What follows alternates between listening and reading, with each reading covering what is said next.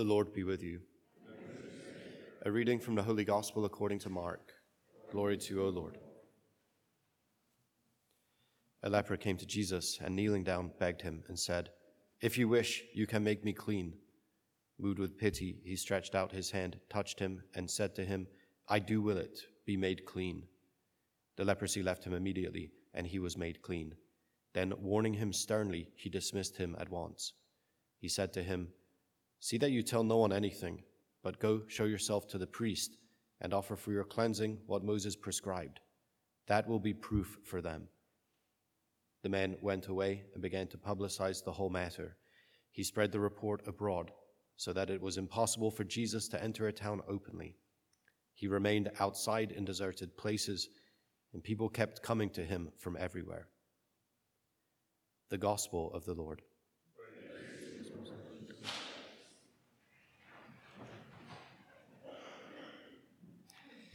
Su- such a beautiful and uh, profound, powerful passage. I want to make sure that we, um, you know, we have we have perhaps the right sense of, of the way the scene unfolds, and uh, and get a good look at, at what it might mean for us. Um, you know, the, the, this is an extraordinary setup. Yeah, even just in the just in the first line of the thing, there's so much happening that um, that we would not expect uh, to have happen. Right? We just we heard that first reading. Did we hear that first reading? Yeah, it's so early. It's so early. How can you expect us to remember the first reading already? You know, that was like two minutes ago already. Okay, this is a long time for us this morning. Yeah, we heard the first reading. All these all these laws that that govern uh, the activity of lepers, and uh, and I finally made sense out of what muffling the beard means. I mean, this is this was plaguing me. You have to you have to think. Okay, I'm very concerned about the treatment of beards, especially in the scripture. But the the muffling of the beard means that the face of the leper had to be covered from the nose down. Yeah. It, oh, does it does that sound extraordinary? I was just at the doctor last week. He said, he said "Where's your mask?"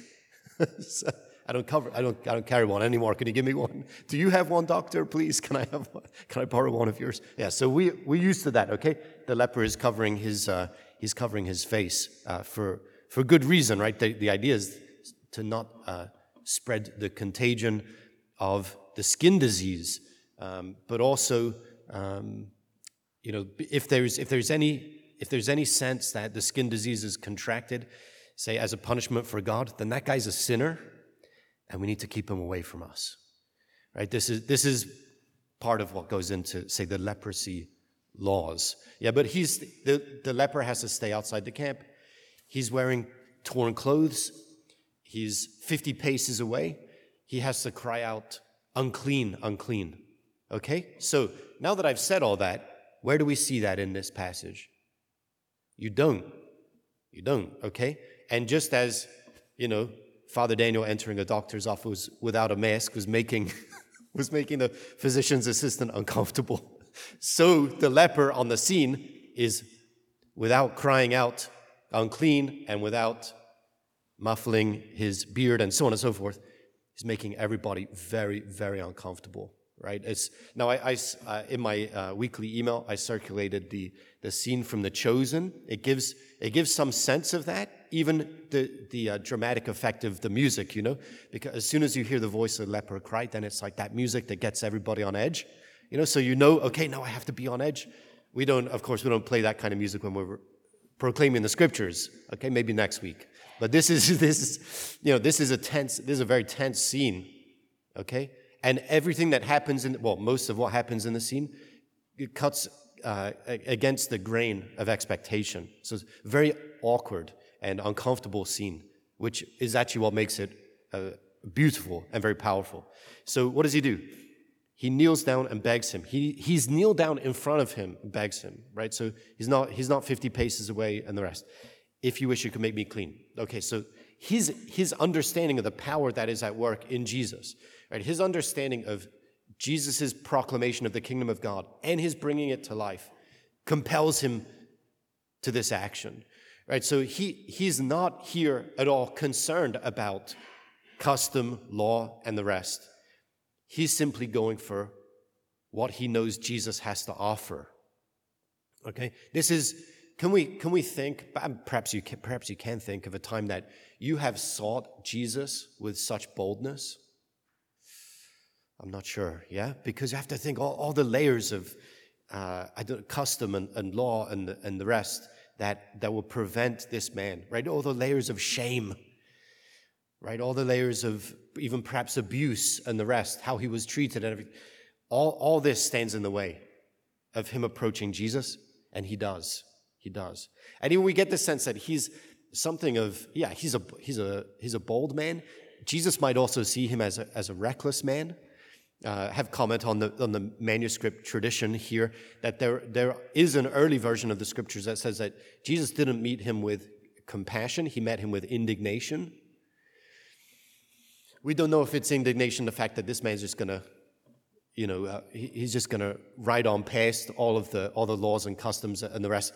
But I think it's probably I think it's, it probably stays in line with the with the story, which is to say that Jesus probably is, uh, has real um, indignation at the disorder that he encounters in the man, not the man himself, but the disorder that he encounters in the brokenness, right, that he is that he is suffering, the disorder in God's creation.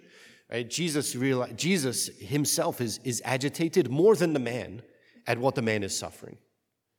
Yeah, and, the, and all the many injustices that, that surround that.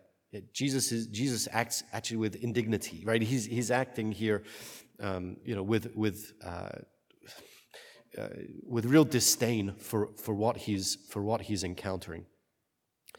Okay, I do will it. Now, look, Jesus, we know because we have any number of accounts in the scriptures, he can heal from afar. Right? So, Jesus, he can stand off, or he can tell the guy, you know, please stay over there because we're doing this kingdom of God movement thing, do you know? And you're really going to upset it. So just hang out over there. I'm going to say the word and you, okay. Not at all. Not at all, right?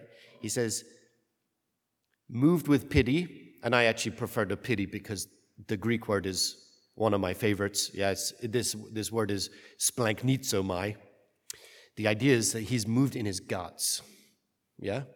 You ever think, you ever bring, I have to say, you have to, you, you ever bring prayer to God? You ever, you ever come before Jesus? You're before Jesus in prayer, having your you know, your daily heart to heart with Jesus, and, and you think at some point, he doesn't, I don't know, he doesn't really care. He's not really moved. Totally the opposite. Totally the opposite here. Right? Again, splanchnizomai, the idea that he's moved in his guts. His, the compassion that he shows, the pity that he shows, is this movement in his guts. He's like, I, yeah, he has to do something about this. Right? So when we come heart to heart with with God. The same. The same. He's moved in the very depths of his being uh, to, to do what it is we need to do in order to affect, he, in order to affect the renewal that he needs to affect in us. He's moved in his guts uh, to do it.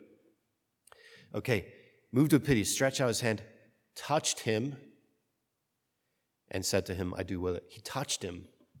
Uh, you can imagine, look, I'm not, I really am not someone who likes to be touched, but I can, I can, even I can dream of the touch of Jesus in this case, right? Because this man hasn't been touched for a long time. Quite the opposite. He's been untouched and even untouchable for a long time. He's not untouchable. You're not untouchable, you know? I'm not going to touch you, but you're not, you're not untouchable, okay? Like, I'm not untouchable. I don't want to be touched, but I'm not untouchable. Do you know? This is, Jesus always break, he's going to break down the barrier.